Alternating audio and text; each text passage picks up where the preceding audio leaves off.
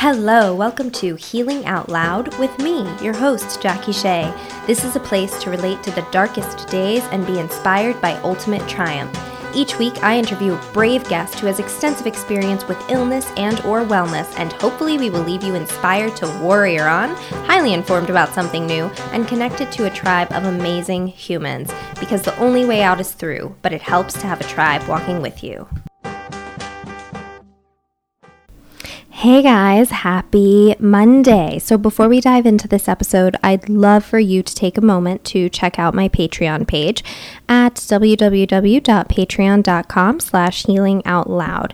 It's a place where you can support this podcast with small monthly payments so that I keep bringing you awesome content. It takes a lot of work to do this each week, and if you love what you're hearing and you want them to keep coming, please just check out the perks you get for becoming a patron and everything else at patreon.com slash healingoutloud. All right, another fun piece of news. If you follow me on Instagram, then you already know this and saw my ridiculous dance party, but I paid off my car yesterday and I'm just so excited about it. Um, if you want to follow me on Instagram for more ridiculous and, and fun stuff like that, please do at Shea Jackie. Okay, I have a great episode for you this week with nurse practitioner and storyteller Ursilia Pompilio. If you are a nurse or considering entering the medical profession, then this episode will be of great use and inspiration to you.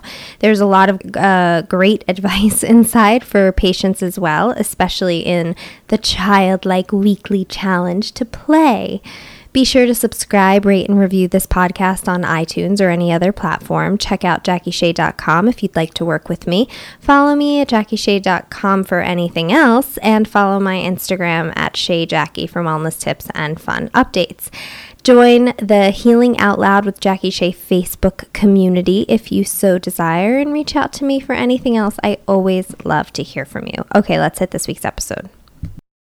Hello, hello. I'm pretty pumped to introduce my guest, Ursilia Pompilio, a pediatric nurse practitioner, storyteller, writing teacher, freelance writer. She's also the CEO of Rogue Nurse Media, a 501c3 with a mission to empower nurses and patients to tell their stories.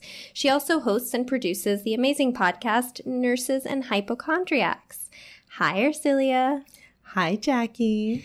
So excited to have a nurse on the show. Thank you for having me. Well, we met last year on my show. That's right. That was a did. fun show. It's so fun, and I think your show is so fun and and full of education. I mean, there is nurses get one CE for listening. So that's right. Yeah, it's it's great. It's been it's been a good ride. We've been doing it for a year now, and yeah, you were one of our beginning guests. Yes. so fun. And it was. It was so fun. I can't believe um, even my journey in the last year, too. Like, I, I think back to then and I was even sicker then than I am. You know, like I've just gotten healthier and healthier and healthier. But so I, it's really hard to pin down nurses. You guys are always so busy, I feel like. So I'm really excited to have you. I want to get into a few things before we kind of discuss your your creative stuff and where you're at today. I kind of want to pick your brain as a nurse if that's okay. Sure. Yeah. Okay. So why why did you decide you wanted to be a nurse? Why did I decide I wanted to be a nurse? I wanted to go to med school. I knew I wanted to help people. And I think that the environment that I was in, my parents wanted me to be a physician. They wanted me to be a doctor. So they were always buying me physician type toys, you know, medical type toys. And um, every time I would go to the doctor's office, I loved it. Every time I would go to the pediatrician's office, I just was, I loved it. I loved looking through the door, drawers and um, playing with all the instruments, and I felt like I was in my element. Uh, when my brother was, um, I think, nine years old, he was admitted f- to Children's Hospital. He got septic. He stepped on a rusted nail, and he was there for about a month or two months because he was getting IV antibiotics and stuff. Uh, and he had to have surgery on his toe. And um, I love being there you know, and I knew that one day I would be working there. And I think I was about 12 years old at the time. And I was, like I said, in my element. I was always playing with all the other kids. And so I just loved it. And when I was in grad school or going to um, go to college, I felt like at 18, I had to make this huge decision. And I had my art side and I had, um, you know, this, this medical side that wanted to blossom in me as well. And I felt at that time I had to make a decision. So I decided to go into healthcare. Uh, medicine wise wasn't for me. I couldn't really do math. so um, the nursing world was uh, much better. Um, I felt like um, doors that were shut down all of a sudden opened up for me. Like people were like, "Oh, you can't get into that program. There's um, a waiting list." Well, suddenly when I was on there, the, there was no waiting list, you know, and same thing happened to me when I, I went to grad school. They were like, "Oh, there's a waiting list for that program," but when I went in my teacher loved my Gucci purse and was like, well, suddenly there's no waiting list. So the doors would just open for me. And I even, um, you know, it's been a great career. It's been almost 22 years. And I, I spoke to an astrologer the other day. Um, his name is Robert Phoenix. He's all over YouTube and stuff like that. He's great. Uh, and he was like, um, he's like, you're really good at your job. So it's in the stars. And I had another astrologer tell me that I was supposed to be a doctor. So I don't know. It just, I feel like I'm in my element. I love it. That's awesome. Yeah. I know this is so cliche, but you know, you really you have to just click into it as a nurse. Like I I could never be a nurse and I'm sure so many people say that to you all of the time. Oh, all the time, yeah. But um, you know, I so many people would tell me as a kid that I should be a nurse and I cuz if I was at the hospital with my grandfather, you know, you should be a nurse, you should be a nurse and I'd be like, I hate being here. I hate being here. I hate seeing you suck the phlegm out of my grandfather. Like I I can't tolerate this stuff, you know. Um, even after being sick, I'm not very good at tolerating like other people's, you know.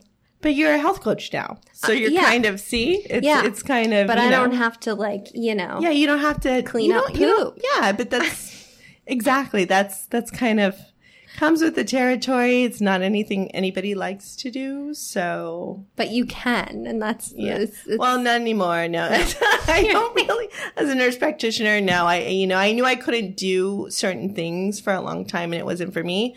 And I always wanted to be a, a pediatric nurse practitioner. That was my end goal.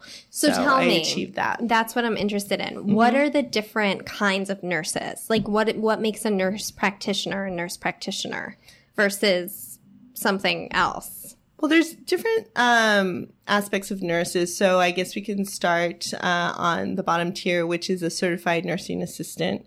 And so what a certified nursing assistant is, you still have to go to a class and get certified.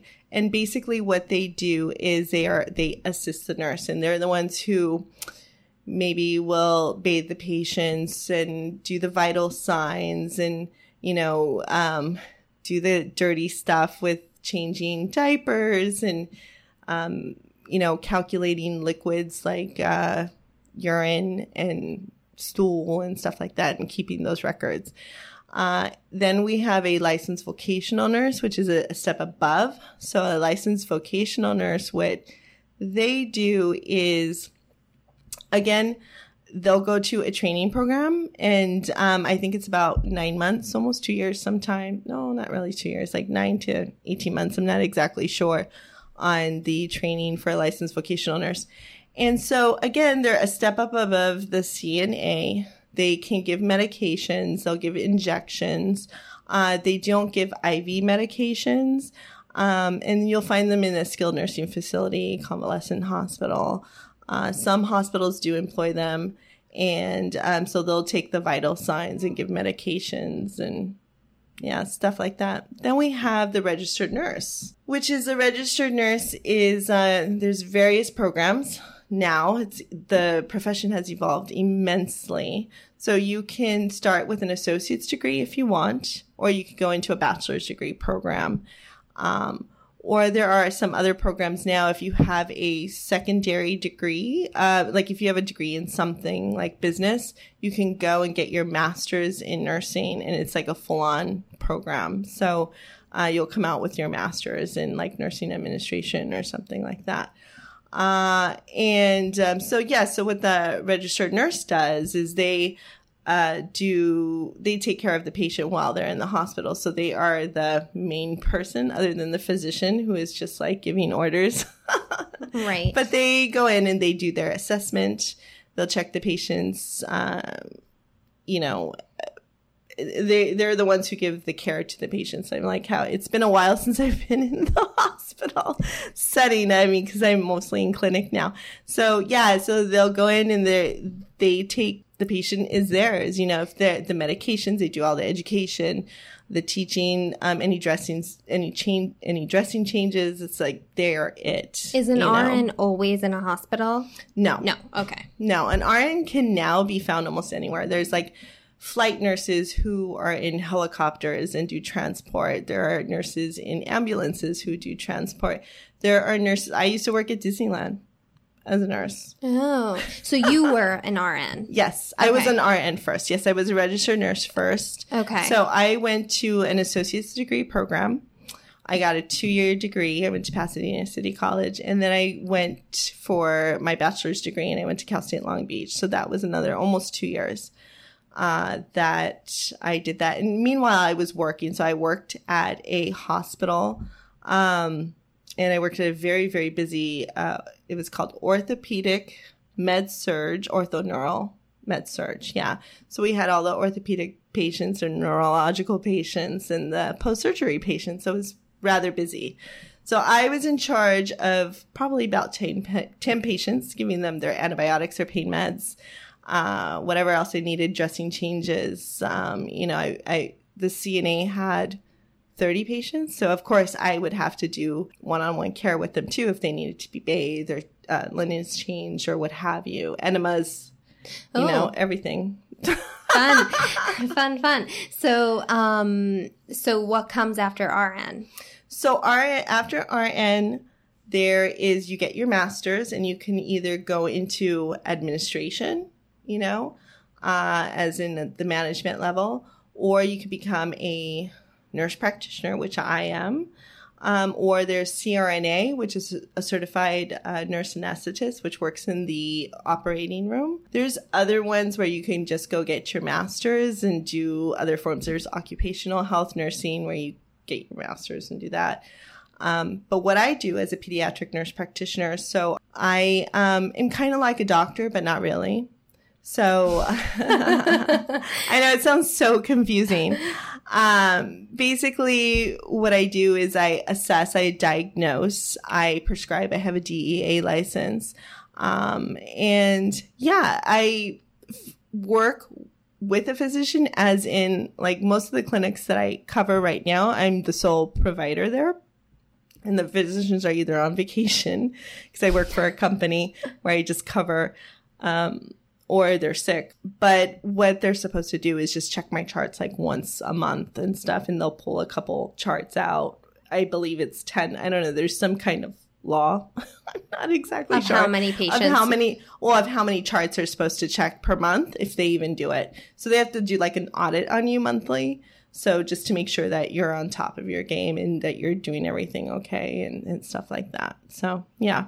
And that's how we work in conjunction with each other. They don't, now there's a physician assistant where they have to work in conjunction with a doctor. And I believe they have to check their charts or something like that. I'm not exactly sure on that aspect. But So yeah. I'm asking these questions because a lot of my listeners are patients, right? And Mm-hmm. me as a patient, like I've worked with nurse practitioners, I've worked with physician assistants, and Right. I I don't know the difference. Like I actually never thought to consider the difference.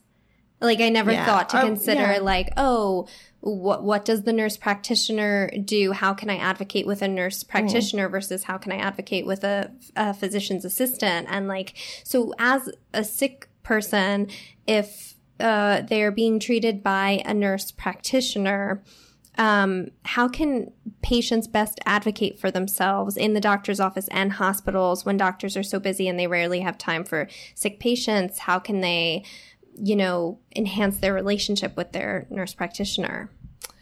nurse practitioners are notorious for being great educators. Okay. And um, a lot of the times they're, they're the ones who are sitting there and uh, having a more empathic connection with you. Um, and that's what we're just taught to do in school from the basics of nursing is just sit there, listen to your patient and be open with them so that they are in a very healing environment and then they can go ahead and, you know, tell you, you educate them. I spend a lot of time educating my patients, maybe sometimes too much that they become very hypochondriac, which actually happened to me today.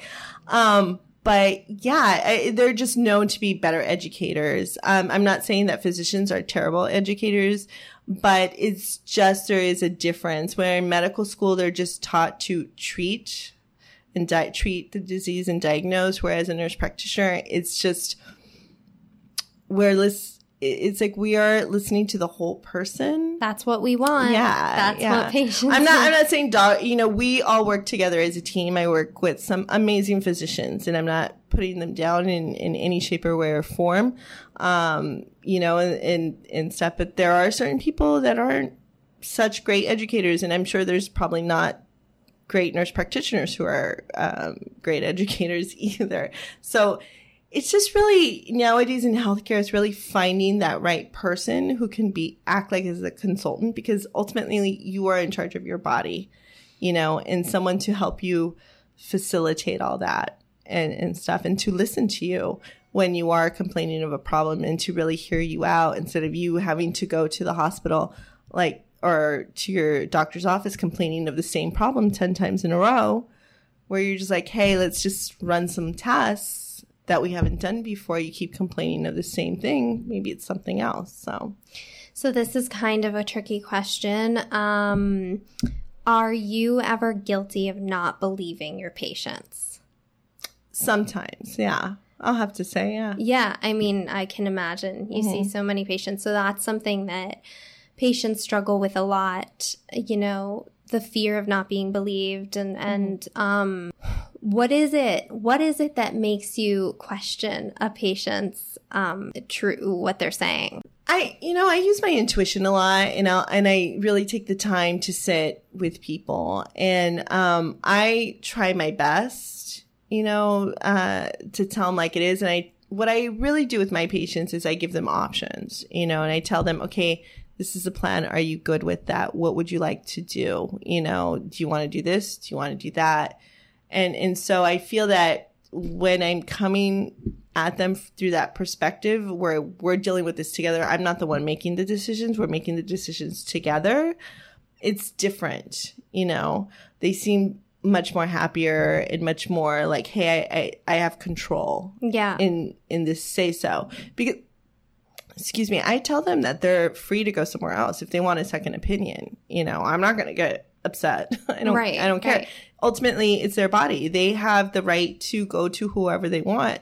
And they've even suggested to some that maybe they need to go to a more holistic mm. type of, um, you know, instead of allopathic medicine, which allopathic medicine, you know, I think is good for certain things, but it's not good for everything, you know, and I've done a lot of esoteric practices on myself as well, which I talk about on my podcast. But, um, yeah, I tell people do whatever works and whatever is going to be safe for you, that you're not going to put yourself in harm's way by doing something. But, uh, take Western medicine, allopathic medicine, and naturopathic medicine and just kind of you know, see what's good for you.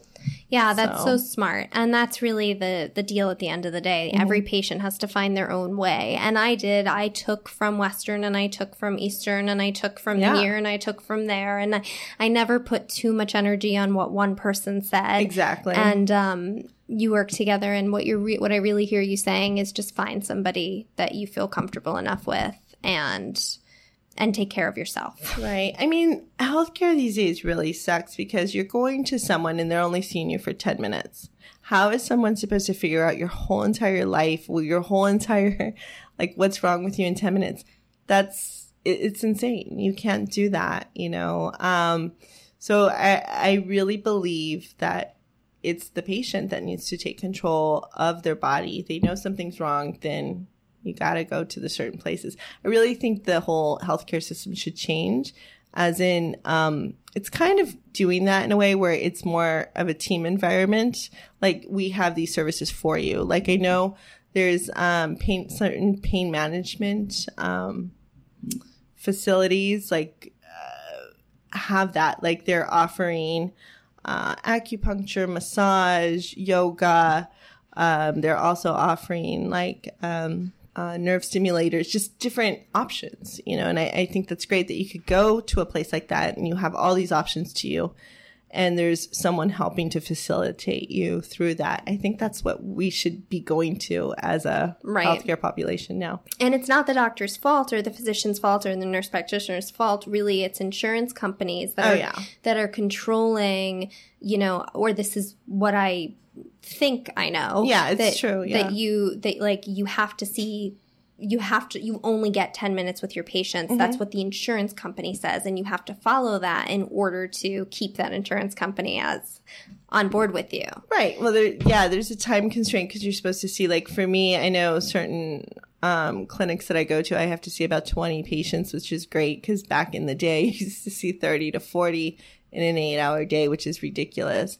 So now I can spend more time because people have been fighting for that. Um, but still 20 is a lot. Like if, if there is a person that has a lot of questions, you know, it- it's like I try to give them as much time as possible. There are certain places that I work at and I, I get as much time as I want. Um, but that's very, very rare. So Right, right. Yeah, so that's exactly what what needs to happen. Patients need to take care into their own hands. And uh and I love what you, what you yeah. see oh, and going back to it, it is the insurance companies. It is managed care. It's just a lot of weird, um, hospital BS. political political. shit, yeah. right, right. Um Okay, great. So what are you I- I'm just curious what you're kind of seeing on the inside right now. Like is there a real uprise in in um in illness in the 22 years that you've been working? Have you seen more of something? Do you have an insight on the It's opioid really inter- crisis It's or interesting that you bring that up because um, with all the vaccines that are out there, uh, we've seen it in pediatrics because that's my specialty. We've seen a decline in a lot of the illnesses, like the rotavirus illness was number one, and they had um, before that would cause it was number one in causing pediatric admissions into the hospital. And I remember when I was a nurse back in 1997, we were flooded with diarrhea and rotavirus, and it's it's just a a bad, very smelly diarrhea, uh, intestinal bacteria that, uh, or virus actually, um, that, um, can dehydrate a kid, you know, especially a baby, and you can die from it. You know, you can die from dehydration.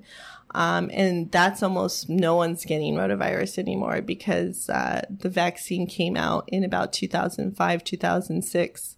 So yeah, so those hospital admissions for pediatrics, let me tell you, has gone down immensely, Wow. immensely. Yeah. That's cool to hear. Yeah. That's not what I expected you to say. so, okay. As in, as in just like illness wise, I mean, chronic illnesses, I'm not exactly sure because I'm more in the, um, the primary care sector. So I just see like, well, kids that are well, occasionally I'll see sick kids. Um, but in the hospital, I'm not sure if there's a rise in like, um, cancer patients. I, I'm, sure, sure, sure. I don't know Yeah. to tell you the truth. right. But you're saying vaccinate. In, uh, vaccines are tricky. I'm on the fence with them. I used to work for a pharmaceutical company. I don't agree with their practices um, because I have had that experience. Um, but you know that there was a whole autism controversy. I'm not exactly sure. I, I feel that you know, it's very messy. I have theories about it myself of what's going on. Um, so yeah, but ultimately, it, you know, proof is in the pudding. So Right, right. So let's switch gears a little bit. So as a nurse, you spend all of this time and energy dedicated, dedicated, flooded with other people in service, caring, caretaking. What happened in 2008 when you kind of hit your limit? In 2008, I was working at a very busy children's hospital as a nurse practitioner, and it it was a great job. I was also teaching as well. I had just finished a teaching job, uh, teaching nursing at a private university didn't go very well. Um, it was my first time teaching and I really didn't have any mentors. I had to navigate my own way. It was very difficult. So, um, yeah, so I was just working as a nurse practitioner. I came against, um, I don't know, my coworkers were very nice. They weren't very empowering, I think is better to say. Um, people were just doing their job and that's it. It's kind of like, um, being in a factory in a, in a way. So it wasn't what I went to school to do. Um, so yeah, I got very, very frustrated. Um, and I was getting very angry. Um, I was, felt myself getting depressed. Uh, I was very moody. Um, I didn't have uh, a significant other in my life at the time. And, um, yeah, I, I, I just started to question life. Uh, so I had always wanted to write and I felt I needed some type of an outlet. And I loved writing when I was in uh, high school and stuff. And, um, but I didn't want to go to like a right school. Like I didn't want to sit at a desk. I didn't want to listen to a teacher. I just didn't want that whole environment. I want, I was looking for something different and I found a school in downtown LA that took place in a loft. It was a really cool, funky loft with nice couches and a view of Los Angeles and a chef cooking for us. And we had amazing people from the industry, playwrights, screenwriters, um, published authors, comedians, storytellers, you name it. We had it come teach at the school and it was awesome. And I became a voracious writer. I was able to have an outlet and I could write all my frustrations out. You know, I could write stories of my coworkers or what have you. Um, and, and it felt like therapy and it was very therapeutic and healing for me to do that. Um, so we, I would go to retreats. I mean, it was just kind of, I just threw myself into this whole other world. Uh, and it felt like I went into a vortex or a portal or, or what have you. And, um, and I met great people, you know, other people somewhat like me, tired of their jobs and, you know, trying to find some type of an outlet. Uh, and yeah, what had happened was I, I was dating a lot of hypochondriacs as well. And, um, I was at a retreat and I was telling a story, like a great storyteller. I have a story for everything. And I was telling my friend a story about a guy who I had dated recently and he was acting a little bit odd. And he was like, he was like, you sure do date a lot of hypochondriacs. And I was like, oh my gosh, that's it. The nurse and the hypochondriacs. And I immediately got the J.K. Rowling's download and I started to write, write, write, write, write this one person show. And I then took a one person show class from Julie Brister and she's amazing. Um, she's from UCB, uh, awesome woman.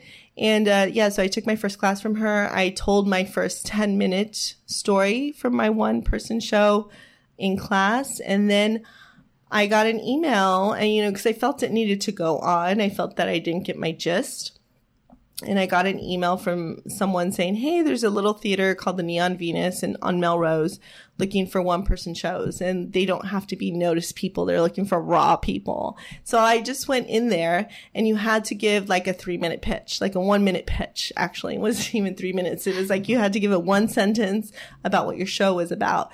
And so I went in there and I told her, I go, okay, so it's called Nurses and Hypochondriacs, and here's my one pitch. So I'm sitting across a guy, and his name is T Bone, and he starts talking about his penis. She's like, sold! It's yours! it's yours. So I was like, awesome. So um, I did two shows at the Neon Venus, and I didn't even know what I was doing. I mean, I produced it, I directed it, I did the lighting myself. I did everything. You did the lighting yeah, everything. it was ridiculous. Um, I did the music. Like it was like I did everything. I didn't even know what I was doing. I had never. I'd gone. I'd watched Carrie Fisher's one person show on HBO, and I loved it. And um, you know, and I didn't understand that. Oh, I need a director. I need all these people. but for my writing, I did get my friends together uh, and they helped me with the writing and they also added jokes and told me what they liked and didn't like and what I should cut and how it should flow. So yeah, so I did that and I put it to bed for a little bit and then it resurrected again. as my storytelling show, Nurses and Hypochondriacs, because I felt it was so healing for me. And what had happened was when I was standing on stage, I felt that I was able to get a part of my soul back that I had left in high school because in high school, I, you know, was in thespians, I did plays, I was the nurse in Romeo and Juliet, I did photography, I did writing, but I left all that in high school after I left at the age of 18 because I felt that I needed to get a real job and a real career. Mm-hmm. And I didn't feel the arts were a real career. So. So you get your soul back. Did you did you feel did you continue at that job in that hospital while I, while I, you were doing this? I did for a little for about a year. And did it make it so much easier to show up to work and somewhat? Yeah, everybody then thought I was crazy. what? You're going on stage? Why? Why? Why would you do that? Like the, I, I think I was transforming internally. Yeah. Uh, you know, and I was doing surgery on myself internally and nobody knew or was watching that. And all of a sudden when I was, was kind of in my cocoon and coming out with this creative side, people are like, who are you? Right. Like they didn't know who I was anymore because I wasn't the same person, obviously. Which is such, which is one of the reasons people actually stay in the cocoon because they're so afraid to, to change in front of people and what people right. will say and think and feel and, and the new relationships, right? To get out of that comfort zone. Exactly. So that's just brilliant. Um, I think that there are probably a lot of nurses out there that are pretty freaking exhausted yeah. from their career. So, what advice would you give to them? To just step out of the box, you know, and to look at their environment, look at what's going on around them, uh, and maybe try something different, you know. And my, this is now going into another career for me. It's just morphed. Never in my life would I have thought, oh, hey, yeah, I'm going to sell my writing, or hey, yeah, um, this storytelling thing is going to go somewhere. I'm going to monetize it, or it's going to turn into a podcast where people are going to learn and get educated from it. I never saw it that way. I just saw it as purely as something fun, you know, that I was doing and I was really enjoying it. So my, um, my advice is find something that you're very passionate about, you know, maybe something in your childhood that you had going on uh, that you left, you know, and it could be something like coloring. I mean, it could be something very basic, maybe playing with Play Doh that may lead you into, uh, you know, being a sculptor or something. Who knows? Uh, and not that that's going to be your next career, but you just should immerse yourself in it and just lose yourself in it. So, that's a perfect time to take a quick break for the weekly challenge. Yeah. Welcome to our weekly challenge segment where we arm you with new tools each week to kick some self care butt. As you explore all of these new options presented weekly, my hope is that you will come to collect a number of quick ways to take care of yourself inside and out. You will essentially have your very own and very handy self care toolkit. Some of the challenges may not work for you, and some will seem perfectly tailored to you. We are building up your defenses, inspiring your mind, body, and spirit toward total wellness. Keep in mind that the goal is always progress, not perfection. The only rule is that you are never allowed to beat yourself up. Keep me posted on your progress. Stay accountable. It helps. Okay, let's hit this week's challenge. Okay, Ursilia, tell us what the challenge is. The challenge is to play. So play at least. Wait, how do you do the weekly challenge? Like once a week or once a day? It's up to you. So I would say maybe try to play once a day for ten minutes a day. And how I define play, like I like I said, I've been with kids for 22 years. I've been working with kids for 22 years, and kids just, I mean, they grow through their play. And I think as adults, that's something we shut out of our life is play. And play could be so simple as grabbing a pack of crayons and coloring something or getting Play Doh and, and just, you know, holding it in your hands for about 10 minutes or watercolors or paints or just even playing hopscotch, um, flying a kite, building a sandcastle, taking a walk on the beach, or even a walk outside and kind of grabbing leaves and doing what kids would do with leaves, like maybe putting them in your hands and smelling them or, you know, or just daydreaming. you know. Yeah. So Yeah, really tap into that inner Yeah. child. And I love what you were saying about it that, you know, if you don't know, because there's this thing that Marie Forleo says, which is that clarity doesn't come from thought, it comes from action. yes. So you said so true. you said this that you know engage in something else you're passionate about and it's like if you don't know what that is because your whole life is your work and your kids and your partner and and errands then just start somewhere Mm-hmm. Yeah. just buy some play-doh buy a coloring book see what happens Exactly. you know whatever you're drawn to. I mean, whatever's resonating with you at the moment, wherever you're going with that, that's, you know, just go with it. Yeah. So, I could use some more play in my life. I mean, I, I, I play and I can be very childlike, but sometimes I forget, you know, last night I had to, I had to kind of like up and get myself to a dance class because oh, yeah. because- Hip hop. Yeah. yeah, because I get into this habit of, you know, staying home and resting, Mm-hmm. which I need and is real, but it, but 95% of our lives are habits. So on the nights when I'm energized enough to go out, I forget that I even have that option. Right. I'm, so last night I had to just run to this dance class and I had to like engage with my inner child and be like, move however you want, sweetheart. That's like, awesome. What kind of dance? it's five rhythms. Have you been to five No. rhythms? Five rhythms is a spiritual kind of dance Oh, where you go through you go through these waves of flow and staccato and chaos and Oh, so neat. you really get to engage with an inner child if you want to. Yeah, dance is so good because you get that energy out. You know, it's like sometimes I, I just all dance. I've always danced. So ever since a kid, I used to be an avid salsa dancer. I still kind of go every once in a while. Um, but I love to dance. I'll do hip hop. I'll do uh, various forms of dance. And sometimes I'll just, if I feel stagnant energy, I'll just put on like KCRW or whatever is going on and I just will start dancing, you know, or even start dancing in my car. So it's great to just move that around. Yeah Fun. very yeah. healthy. yeah, it's Yeah. so good. So guys, that's your challenge. Play, play, play. I know it sounds like it should be so easy, but it's hard for adults. It's hard because you'll be in your realm, you'll be in your world, and you're going to be stuck. So, something that you have to be conscious of and do every day. Yeah. So you brought up, so you got really creative. You started with this writing class and it just kind of snowballed and you brought up um, the nurses and hypochondriacs. Uh, and I'm, I'm just dying to know. Will you please tell us some of the stories of the hypochondriacs or one? Oh, or, the the guys that Yeah. I dated. Oh yeah. Sometimes these hypochondriacs will date me just because I'm a nurse. Like Oh, that they, makes sense. Yes. So they like it. Like this one guy, um, you know, and they'll love that. Oh, I love that. You're a nurse. That's so great. And then they'll start telling you their problems. Like one guy, he was just very like he was he was always going to the doctor. He was very very like healthy, clean. He was obsessive about being healthy, eating clean, eating healthy. He had just lost a, a quite a bit of amount of weight, and he was just very hyper into health. So so much so that uh, he had a, a blood pressure machine.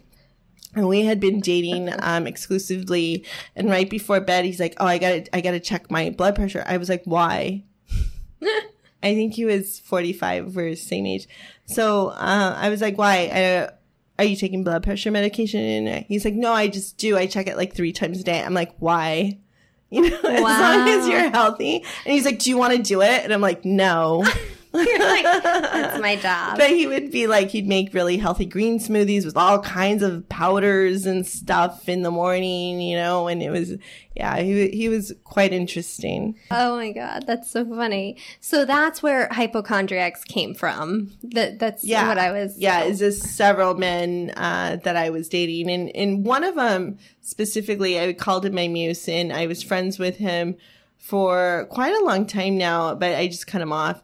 Um, but he would even give me, uh, he would help me with the podcast. He would give me um, episodes to do. He was like, "You should do this. You should have this person on." And and it, you know, he gave me such an amazing guest uh, for Valley Fever, and I had not known too much about Valley Fever, and then I started to dive into it and how controversial it is and what's going on, and how no one's really paying attention to it because it is kind of like Lyme, like it, it, it does affect your immune system and it's a fungus that starts to grow um, in your lungs and starts to eat you from the inside out.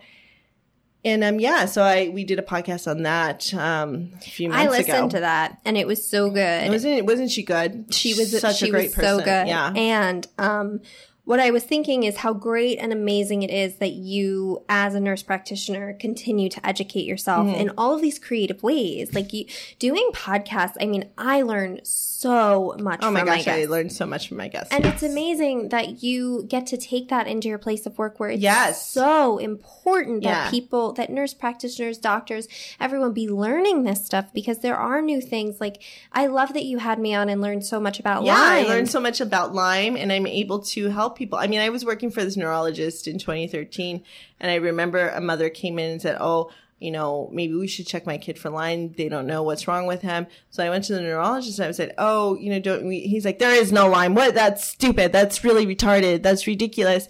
Until I had you on and I really started looking at it, and now we have Lyme, more Lyme in California, and it, the numbers are going up.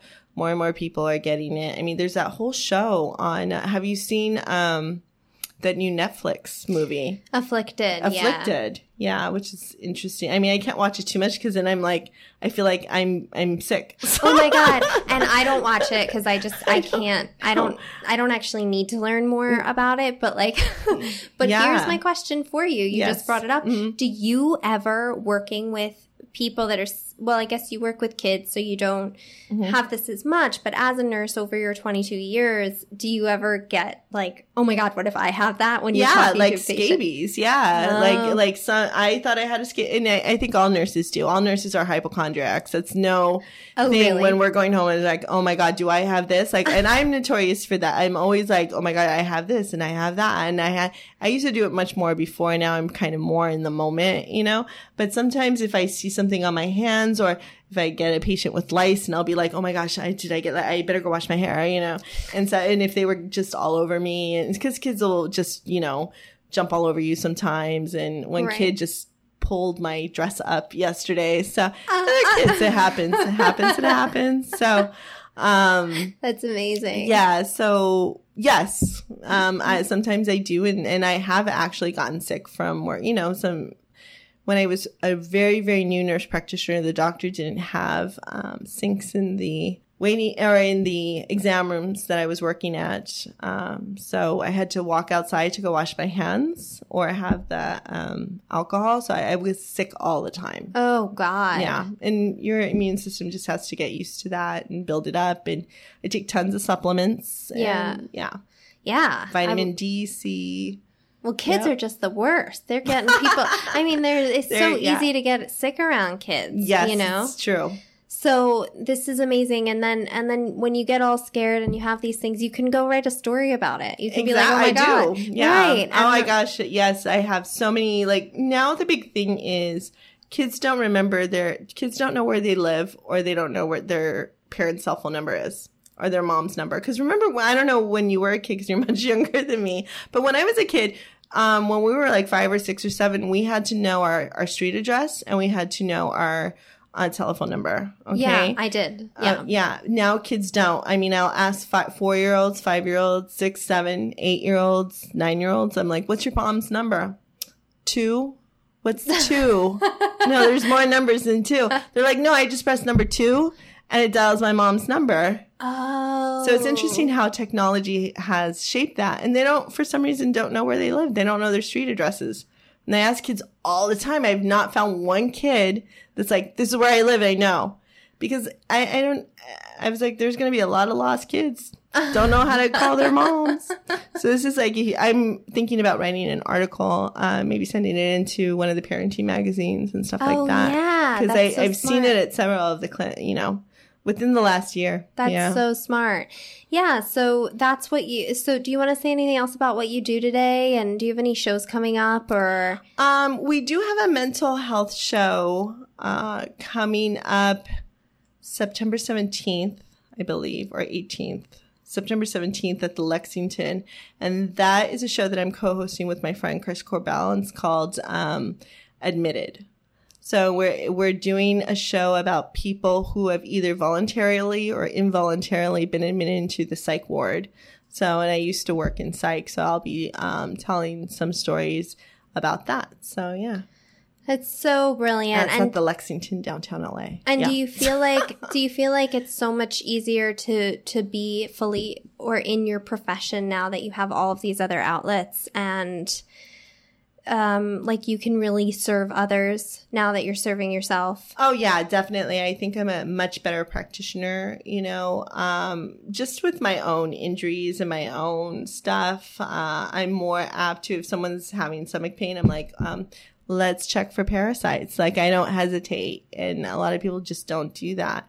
Uh, yeah, it, I feel it's made me a better practitioner. I'm always um, looking at articles constantly, daily. So I'm always up on my um, research yeah. and stuff. Yeah. Yeah. And you're that's so that's so beautiful. So how do you inc- how what are some other ways you incorporate self care into such a big life? What are kind of what your? Do I do? Uh, I, I haven't gotten a massage. I used to. I have a really amazing masseuse. Uh, so yeah, I try to get my massages. I swim. Uh, I bike ride. I walk. Walks are great. Uh, I meditate. I try to meditate at least five to ten minutes a day. Um, yeah. So I mean, there are some days where I just have to veg out. Uh, um, storytelling is great. Uh, like I said, I, I, went to watch a show last night and I got picked out of the hat to uh, be on stage. So I was like, awesome. And that was, it felt so good, you know, tell the story. I felt like, like, I was like, oh, I feel amazing, you know. Um, and it had been a couple weeks since I've been on stage. So were you yeah. scared? Were you scared to do your one woman show? Oh yeah, oh yeah. I didn't know what I was doing. I was just a hot mess. Yeah, I was very. It was very very scary. And to tell your first ten minute story, like all oh, of yeah. those, all of those steps that you took to mm-hmm. get here. So, what would you suggest? What would you be your advice to somebody who's just starting to think like, I really want to invest more time in my creativity, but they're terrified? Yeah, that's what I get when I teach my classes. Many people will come um, because they're scared. They're scared of public speaking. I mean, that's the number one fear next to death that mm. everybody has now, right? So, um, just do something fun, you know, and uh, what people do, and this is common, this is what I did. I, I followed, I was a stalker. I followed my friends who were doing comedy and doing uh, storytelling on stage. So I would go to their shows and I would watch them until I got the nerve to do it myself. And I would be like, if they can do it, I can do it. And they weren't even perfect at it, you know, and they would come out and they would self deprecate and they would beat themselves up. And I thought they did an amazing job. The audience doesn't know your errors, you know, and doesn't know like, you know, like last night I missed some um, interesting little details of my story, but nobody knew except for me. You know, they're like, "Oh, that was pretty good," you know. Right. So, um, yeah. So just, um, you know, maybe if you're getting into storytelling, like go to some shows. There's tons of shows in Los Angeles. Uh, listen to the Moth, maybe. You know. Um, take a dance class at the gym, you know, something safe like that. Uh, and you don't necessarily have to do it with friends. You could do it by yourself or, yeah, just baby steps. Baby steps. Yeah. Start small. And the way you started was just by going to a writing class, yeah. right? So, yeah. yeah. so that's so inspiring. Thank you so much, Ursilia, for coming on and, and talking to us and awesome. giving us so much, so much information. Where can people find you? Um, you can find me. I'm all over social media, Facebook, uh, Nurses and Hypochondriacs. Um, I am on Instagram, Rogue Nurse Media, Twitter, Nurses and Hypochond, and uh, my website, roguenursemedia.com, www.roguenursemedia.com. And you yeah, can find- and our podcast, Nurses and Hypochondriacs, on iTunes and Podbean. Amazing. Thank you so much. And I'll be linking to all of that in the show notes. Okay, guys, thanks so much for joining us. Don't forget to check out the Patreon link below in the show notes and all other links to everything we discussed today. Have a great week. Bye.